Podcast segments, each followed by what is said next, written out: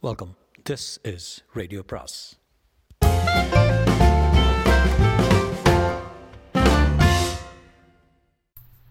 அனைவருக்கும் அன்பு வணக்கம். சாண்டிலியனின் கடல் புறா அத்தியாயம் ஏழு. காட்டுப்புறாவும் வீட்டுப்புறாவும்.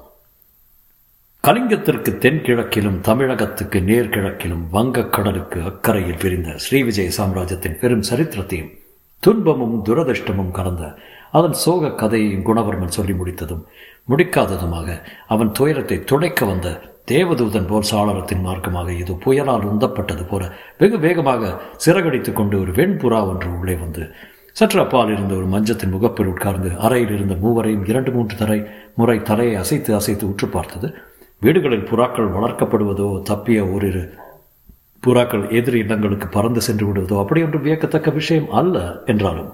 உள்ளே வந்த புறாவின் அபரிமித வளர்ச்சியும் அதன் கால்களுக்கு இருந்த அளவுக்கு அதிகப்பட்ட நீளமும் மிகப்பெரிய அழகும் சாதாரணமாக அது கலிங்கத்திலோ தமிழகத்திலோ காணப்படும் புறாவல்ல என்பதை நொடிப்பொழுதில் உணர்ந்து கொண்ட இளைய பல்லவனே மற்ற இருவரும் வியப்பிலிருந்து மீடுவதற்கு முன்பாக தன்னை நிதானப்படுத்திக் கொண்டு சரையலன் எழுந்து சென்று அந்த பெரும் புறாவை தன் இரு கைகளாலும் பிடித்து எடுத்தான்.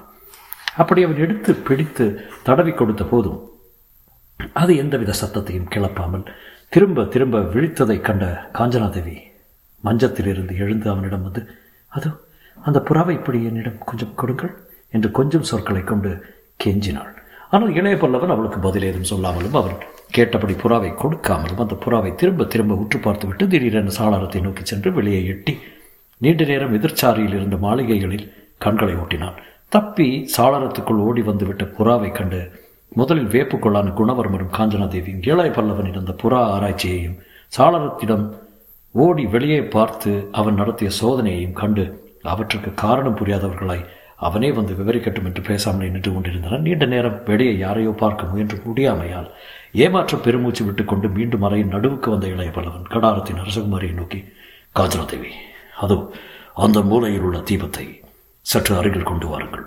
இந்த புறாவை பரிசோதித்து பார்ப்போம் என்று கூறினான். அரசகுமாரின் அஞ்சன விழிகள் ஆச்சரியத்தால் மறந்தன இன்னும் சோதிப்பதற்கு என்ன இருக்கிறது அது? இத்தனை நேரம் தான் துருவி துருவி பார்த்தீர்களே? என்று அவள் சொற்கள் இனிமையுடன் உதிர்ந்தன.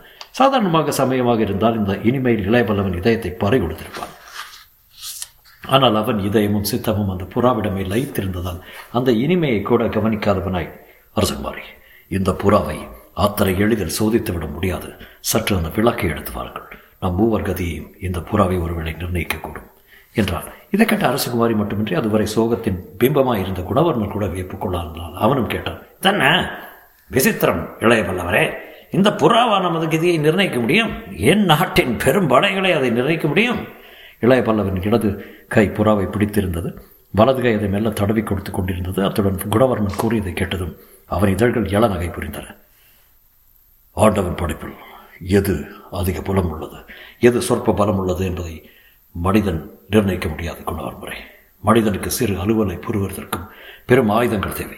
ஆண்டவன் இஷ்டத்துக்கு வளைந்து கொடுக்க சிறு திரும்பும் போதும் உமது படைகள் சாதிக்க முடியாததை இந்த அற்ப பறவை சாதித்தாலும் சாதிக்கும். என்ற கருணாகர பல்லவன் குணவர்முறை உமது நாட்டின் புறாக்கள் இருக்கின்றனவா? என்று ஏதோ சந்தேகம் கேட்பவன் போல கேள்வி ஒன்றையும் விடுத்தான். இந்த கேள்வியின் அர்த்தத்தை புரிந்து கொள்ள முடியாத குணவர்மன் தன் மகளின் முகத்தை ஒருமுறை பார்த்துவிட்டு பிறகு கருணாக பல்லவர்களை நோக்கி புறாக்கள் இருக்கின்றன அதற்கென்ன? என்று வினவினான். பெரும் புறாக்கள் என்று மீண்டும் அழுத்தி கேட்டான் இளையபல்லவன் இருக்கின்றன சாவக தீவின் அடர்த்தியான காடுகள் இருக்கின்றன என்றான் குணவர்மன். இந்த பதிலை கேட்டதும் குணவர்மரை நோக்கி இரண்டு அடி எடுத்து வைத்த கருணாகர் பல்லவன் இருக்கலாம் குணவர்மரை ஆனால் இத்தகைய பெரிய புறாவை நீங்கள் சாவகத்தின் நாடுகளில் பார்த்திருக்க முடியாது. உங்கள் நாட்டு வணிகர்கள் எங்கள் புகார் நகருக்கு வரும். பெரும் புறாக்களின் நானாவித கிளைகளிலும் சாவகத்தின் காடுகளில் இருந்து கொண்டு வந்து அரண்மனைகளிலும் வணிகர் மாளிகைகளிலும் விற்கிறார்கள். நான் பார்த்திருக்கிறேன் அந்த புறாக்களை. விளையாட்டுக்கும் உணவுக்கும் உங்கள் நாட்டு புறாக்கள் பயன்படுகின்றன. ஆனால் அறிவுச் செயல்களுக்கு அவை உதவுவதில்லை. இப்பொழுது கவனிங்கள் இந்த புறாவை. என்று அவரிடம் தன் இடது கையை தூக்கி அதிலிருந்து புறாவை காட்டி கிட்டத்தட்ட வல்லூரின் அளவுக்கு இந்த புறா வளர்ந்திருக்கிறது. இந்த சாதி புறாக்கள் உலகிலேயே அபூர்வமானவை. ஒரே ஒரு இடத்தில் தான் இருக்கின்றன என்றான். எந்த இடம் அது? விஷயத்தை தெரிந்து கொள்வதற்காக கேட்டான் குணவர்மன். பாரத நாட்டுக்கு மேல் திசையில் எரித்திரிய கடல் இருக்கிறது. ஆமாம். அதன் மூலம் அரபு நாடுகளுக்கு செல்லும் வழியில் இடையே கடலில் இருக்கிறது பறவை தீவு என்னும் ஒரு தீவு. அப்படியா? ஆமாம் குணவர்மரே அந்த பறவை தீவில் தான் இத்தகைய பெரும் புறாக்கள் கிடைக்கின்றன. அந்த தீவை எந்த மரக்கலவும் அணுகுவதில்லை. அணுகும் கப்பல்களை கூட்டம் கூட்டமாக வரும் பறவைகள் அழித்துவிடும். ஆனால் தூரமாக பறந்து தனித்து வரும் சில புறாக்கள் வணிகர் கைகளில் சிக்குகின்றன. முக்கியமாக யவன வணிகர்கள் தான் இவற்றை பிடித்துக் கொண்டு வருகிறார்கள். அவற்றை எங்கள் நாட்டு யவன வீரர்கள் வாங்குகிறார்கள். வாங்கி தூது செல்ல பழக்குகிறார்கள். இதை கேட்டதும் குணவர்மனுக்கும் காஞ்சனாதேவிக்கும் உண்மை மெல்ல மெல்ல புரியலாயிற்று. அப்படியானால் இதுவும் தூது புறாவா? என்று ஏக காலத்தில் ஆச்சரியத்துடன் கேட்டார்கள்.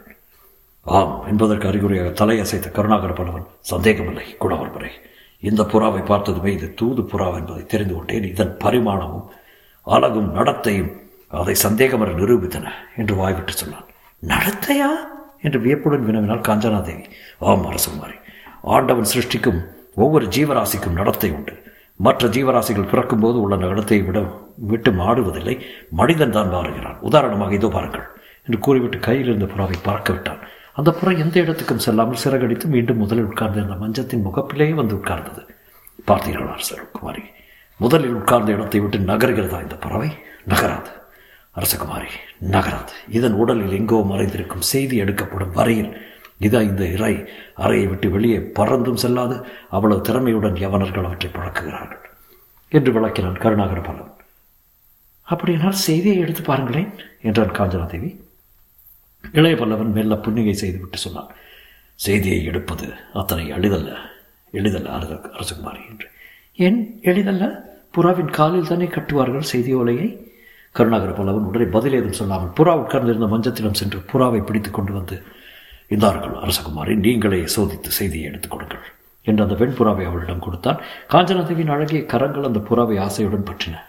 அவள் அஞ்சன விழிகள் அதன் பட்டு கால்களை ஆராய்ந்தன. அந்த வெண்புறாவின் வளவழ வளவழத்த உடலை பலபடி திருப்பி திருப்பி பார்த்தால் அவள் கால் கால்களிலோ அதன் உடலிலோ செய்திச் சுருள் எதுவும் இல்லை என்று கண்ட காஞ்சனாதேவியை நோக்கி மெல்ல நகைத்தான் கருணாகர பலன் எதற்கு நகைக்கிறீர்கள்? என்று கோபத்துடன் கேட்டான் அவள். செய்தி கிடைக்கவில்லை போலிருக்கிறது. ஆமாம். இருந்தால் அல்லவா கிடைக்கும்? கால்களை பரிசோதித்தீர்களா? ஆ பரிசோதித்தேன். கால்களில் ஓலையை கட்டி அனுப்பும் முறை பண்டைய கால முறை அரசகுமாரி. உடலையும் பார்த்தேன். அங்கும் கிடைக்கவில்லை ஆகும் கிடைக்கவில்லை. உங்களுக்கு கிடைக்காது அரசகுமாரி ஏன்? இது அந்த புற ஸ்திரீகள் வளர்க்கும் ஆடப்புறாவல்ல படை வீரர் வளர்க்கும் தூதுப்புறா. அதை ஆராயும் பொறுப்பை படை வீரர்களுக்கு விட்டு விடுவது நல்லது. தங்களை சொல்லிக் கொள்கிறீர்களாக்கும்? என்றார் காஞ்சனாதேவி கோபம் துணிக்க. கோபம் வேண்டாம் தேவி. இப்படி கொடுங்கள் அந்த புறாவை. தூர இருக்கும் இந்த விளக்கை சற்று அருகில் கொண்டு வாருங்கள் என்று கூறிய கருணாகர பல்லவன் காஞ்சனாதேவியின் கைகளில் இருந்த புறாவை வாங்கி கொண்டான். அதற்கு மேல் ஏதும் பேச இஷ்டப்படாததாலும் தூதுச் செய்தி ஏதாவது இருந்தால் அதை அறிந்து கொள்ள வேண்டும் என்ற ஆவலாலும் தூரத்தே இருந்த கலிங்க நாட்டு மணி விளக்கை தூக்கி வந்து கருணாகர பல்லவனுக்கு அருகே நின்று ஒளியை புறாவின் மீது நிலைக்க விட்டாள் கஞ்சனாதேவி.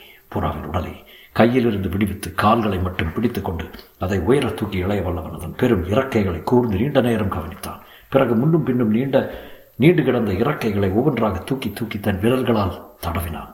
அந்த பட்சியை அவன் மிகவும் ஜாக்கிரதையாக தடவி தடவி அதற்கு எதுவும் சிரமம் இல்லாமல் சோதிப்பதையும் அவன் விரல் படும் இடங்களில் அந்த பறா பறவையும் நீண்ட நாள் அவனுடன் பழக்கப்பட்டது போல இறக்கைகளை தூக்கி தூக்கி காட்டியதையும் கண்ட காஞ்சனாதேவி பெரிதும் ஆச்சரியத்தினால்தான்.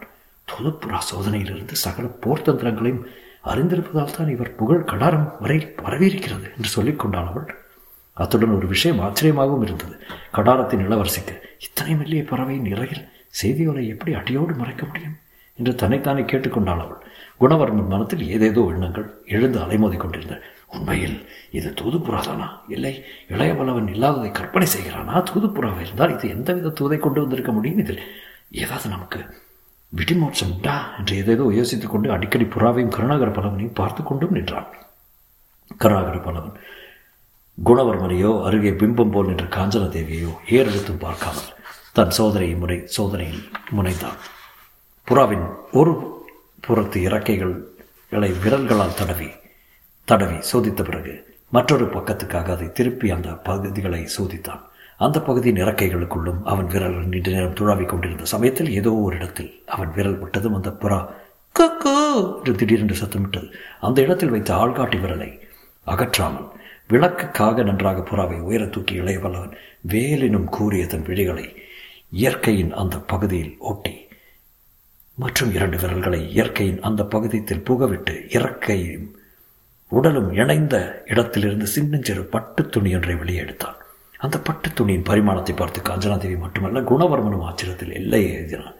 தென்னை இயற்கையின் கனமும் அவரை சுண்டு விரல் அகலத்துக்கு சுற்றப்பட்டிருந்த அந்த அந்த பட்டு துணி எத்தனை நீளம் இருக்கும் அதில் செய்தியை தான் எப்படி எழுத முடியும் என்று நினைத்து பார்க்க முடியாத அந்த ஸ்ரீவிஜய பெருமக்கள் இருவரும் வியப்பு முகங்களில் நன்றாக பிரதிபலிக்க கருணாகர பல்லவரை உற்று நோக்கினார்கள்.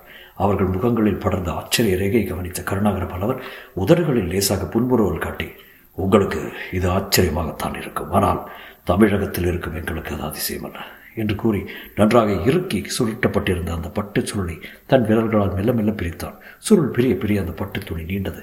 கிட்டத்தட்ட ஓர் அடிக்கு மேல் நீண்டு பஞ்சினும் மெல்லிய மெல்லியதாய் காணப்பட்ட அந்த பட்டில் செய்தி ஒன்று பொறிக்கப்பட்டதற்கு அடையாளமாக எழுத்துக்கள் சிவப்பாக தெரிந்தன. வெண்பட்டில் சிவப்பாக தெரிந்த அந்த எழுத்துக்கள் கலிங்கத்தின் விளக்கொலியில் பெரும் நெருப்பு துண்டங்களைப் போல் பளபளத்தன. ஆச்சரியம் ஆச்சரியம் என்று வாய்விட்டே சொன்னான் குணவர்மன். அதை அந்த பட்டுச்சீலை விரிந்த விந்தையை கண்டு உங்களுக்கு இது ஆச்சரியம்தான் குணவர்மரை என்றான் இளைய பல்லவன். எத்தனை மெல்லிய பட்டு துணி இருக்கக்கூடும் என்று நான் கேள்விப்பட்டது கூட இல்லை என்றான் குணவர்மன். நீங்கள் கேள்விப்படாதிருக்கலாம். ஆனால் ரோமாபுரியும் மற்ற மேல்நாடுகளும் கேள்விப்பட்டிருக்கின்றன. சீனத்து பட்டுக்கு அடுத்தபடியாக எங்கள் வெள்ளிய பஞ்சு உடைகளும் பட்டு உடைகளும் தான் ரோம சாம்ராஜ்யத்தில் வாங்கப்படுகின்றன. இறக்கைக்குள் அடையக்கூடிய இந்த சிறு பட்டு துணியை பற்றி ஆச்சரியப்பட வேண்டாம். அரசகுமாரி உடுக்கக்கூடிய பெரும் சேலை ஒரு கைக்குள் அடங்கும்படியான அடைகளுக்குள் அடைகளையும் எங்கள் நெசவாளர்கள் தயாரிக்கிறார்கள். அப்படியா? என்று வினவினார் காஞ்சனதேவி. ஆம் அரசகுமாரி. ஒருவேளை இந்த கலங்கத்திலிருந்து நாம் தப்பி சோழ நாடு சென்றால் அத்தகைய பட்டாடை ஒன்றை இந்த அடிமையின் பரிசாக தங்களுக்கு அளிக்கப்படும். என்று பதில் சொன்ன கருணாகர பலவன் அதில் கட்டும் அரசகுமாரி இந்த செய்தியை முதலில் படிப்போம். விளக்கை இன்னும் சற்று அருகில் காட்டுங்கள் என்று கூறவே அரசகுமாரி விளக்கை அவன் அருகில் காட்டினாள். மெல்ல மெல்ல விரித்து படித்து விரித்து பிடித்த அந்த சினஞ்சிறு பட்டுத்துணியில் காணப்பட்டவை நாலைந்து வரிகளே என்றாலும் அவற்றில் அவர்கள் விமோசனத்துக்கான செய்தியை விரிந்து கிடந்தது. அந்த நாலைந்து வரிகளை படித்துக் கொண்டே போன இளைய பல்லவனின் முகம் திடீரென புத்தொளி பெற்றது. அவன் கண்களில் எல்லையற்ற மகிழ்ச்சி தாண்டவமாடியது. நினைத்தேன் நினைத்தேன் அப்பொழுதே. என்று இறைந்து கூவிக்கொண்டு திடீரென்று மஞ்சத்தை விட்டு எழுந்தான் கருணாகர் பல்லவன். அவன் மகிழ்ச்சிக்கும் பேச்சுக்கும் காரணம் புரிந்து கொள்ள முடியாத தந்தையும் மகளும் ஒருவரை ஒருவர் சில வினாடிகள் பார்த்து கொண்டனர். கடைசியில் குணவர்மனை கேட்டான் என்ன நினைத்தீர்கள் இளைய பல்லவரே? என்று புலியை சிறையில் அடைப்பது கஷ்டம் என்று. எந்த புலியை? இந்த புலியைத்தான். என்று குணவர்மனிடம் அந்த பட்டு துணியை நீட்டினான் இளையவல்லவன் அந்த பட்டு துணி மீது ஏக காலத்தில் கண்களை ஒட்டிய ஓட்டிய குணவர்மனின் முகத்திலும் காஞ்சனாதேவியின் முகத்திலும் பிரமிப்பு மட்டுமின்றி ஏதோ புதையலை திடீரென்று பிடித்துவிட்ட போன்ற நம்பிக்கை ஒளியும் சுடர்விட்டது. கடாரத்தின் மன்னருக்கு பயம் வேண்டாம். மூன்று நாட்கள் அங்கேயே இருங்கள். பல காரியங்கள் நடக்கும். இடையூறு செய்ய வேண்டாம். ஆனபாயன் என்று கண்டிருந்தது. அந்த ஓலை திரும்ப திரும்ப படித்த குணவர்மன் இளையவல்லவரே இந்த கையெழுத்து அனபாயது தானா என்று சந்தேகத்துடன் வினவினான். ஆம் அவருடையதுதான். அப்படியானால் அவர் தப்பி இருக்க வேண்டும். தப்பித்தான் இருக்க வேண்டும். கலிங்கத்தின் சிறையிலிருந்து தப்புவது அவ்வளவு எளிதா? எளிதல்ல குணவர்மா. ஆனாலும் அநாயரின் திறமை எல்லையற்றது. அவரை எந்த இடத்திலும் அடைத்து வைப்பது கஷ்டம். ஏதோ எனக்கும் அதிர்ஷ்டம் இருப்பதாக தெரிகிறது இல்லை பல்லவரை எப்படியாவது அனபாயர் வந்து நம்மை விடுவித்து சோழ நாட்டு அழைத்து வந்தால் நான் வந்த காரியம் கைகூடும் என்று கூறி ஆயாசம் தீர்ந்ததற்கு அறிகுறியாக பெருமிச்சு விட்டான் குணவர்மன் முதலில் இங்கிருந்து தப்பும் மார்க்கத்தை பார்ப்போம் குணவர்மரை. இப்பொழுது நாம் செய்ய வேண்டியதெல்லாம் மூன்று நாட்கள் காத்திருப்பதுதான் என்று விளக்கினான். கருணாகர பல்லவன். அதற்கு மேல் பேசுவதற்கு ஏதும் இல்லாததால் சரி இளைய பல்லவரை இரவும் ஏறிக்கொண்டிருக்கிறது. நீங்கள் படுக்கச் செல்லுங்கள். காஞ்சனா இவருக்கு எந்த அறையை கொடுக்கலாம்? என்று வினவினான். எந்த அறைக்குள் ஏறி குதித்தாரோ அந்த அறையை கொடுக்கலாமே என்றாள் காஞ்சனா தேவி சரி அப்படியே செய். பணிப்பெண்களை விட்டு வீண்டுக்கு வேண்டிய வசதிகளை செய்து கொடு என்று குணவர்மன் கூறியதும் தன்னுடன் வரும்படி இளைய பருவனுக்கு பல்லவனுக்கு சைகை செய்த காஞ்சனாதேவி அறையை விட்டு வெளியேற திரும்பினாள். கருணாகர பல்லவன் தூதுப்புறாவை மீண்டும் கையில் பிடித்து கொண்டு அவளை தொடர்ந்தான். மீண்டும் அந்த பழைய மாடி அறையை அடைந்ததும் உள்ளே செல்லுங்கள் என்று கூறிய காஞ்சனாதேவி வாயிற்படிக்கு வெளியிலேயே நின்றாள். ஏன் நீங்கள்? என்று மெல்ல இழுத்தான் இளைய பல்லவன். நீங்கள் மட்டும் போங்கள். நான் வேண்டுமானால் என்ன சொல்கிறீர்கள்? திரைக்கு பின்னால் ஒளிந்து கொள்கிறேன். அதை கேட்ட காஞ்சனாதேவி கலகல என்று நினைத்தாள் இளைய பல்லவருக்கு ஏற்கனவே இத்தகைய பழக்கம் பலம் போல் இருக்கிறது என்று சொன்னால் சிரிப்புக்கிடையே. இளைய பல்லவன் கையிலிருந்து பறவை தீவின் காட்டுப்புறா இருமுறை சிறகடித்தது.